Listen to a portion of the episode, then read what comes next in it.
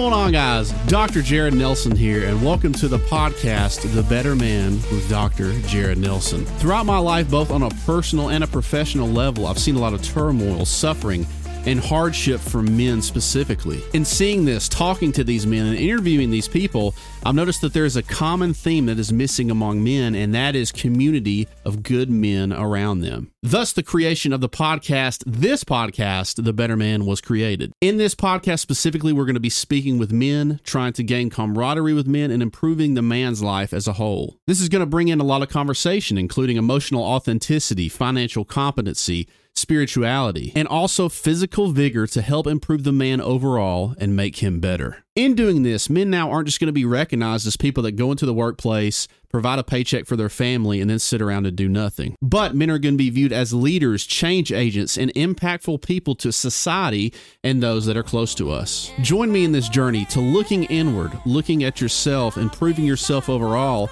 and thus being a better impact to everyone in your life and society as a whole. Because we can never be perfect, but we can always, always be better. I'm Dr. Jared Nelson.